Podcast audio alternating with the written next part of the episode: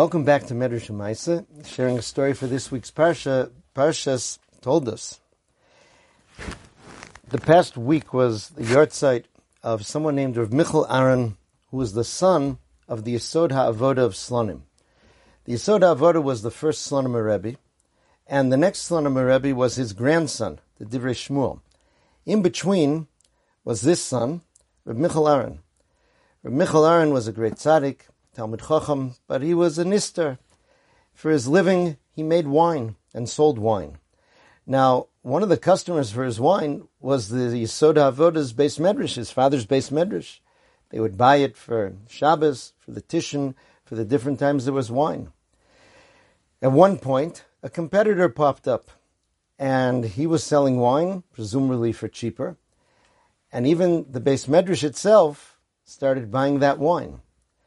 The first time the Yesod Avoda tasted that wine, he was able to tell that it was diluted with water.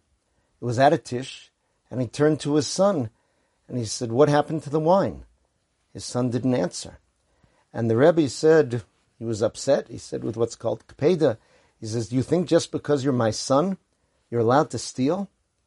Once again, Reb Michel Aaron didn't say anything. Only afterwards did some people come to the Rebbe and explain that it wasn't Reb Michel Aaron's wine, that they hadn't been getting that wine for a while. The Rebbe said at that point that that was when he was able to realize the greatness of his son. He said, especially because my son understands how serious it is for me to get upset with him. That kapeda, that upsetness, would have affected his life in this world and the next. And despite that, he didn't say a word. In this week's parsha, we have the phrase Hakol Kol Yaakov Vayadai Midei Esav. And Chazal said when the voice of Yaakov is learning Torah, is davening, so then Eina Yadai Midei Esav. That dismantles the weapons that are the hands of Esav. Now, Midah Tova, we know, is always Meruba, and Lashon Hara, speaking evil about someone, in the introduction to the Chofetz Chaim, he brings from the Zohar Kodesh that it can cause chas v'shalom death to Jews even far away from where the Lashon Hara is spoken. So Midah Tova Meruba, someone who doesn't say something, and here even a Midas Chasidus to not say anything, and uh, one isn't supposed to put the blame on someone else, but he didn't even say it wasn't me. So a power like that, of keeping silent at such times, has a huge amount of power. The Tov, even more than Lashon Hara.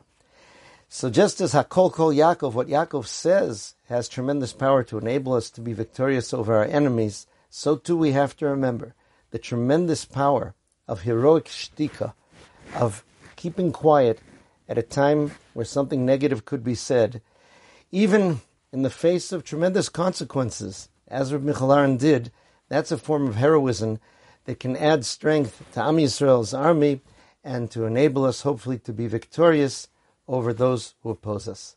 Have a wonderful week and a wonderful Shabbos.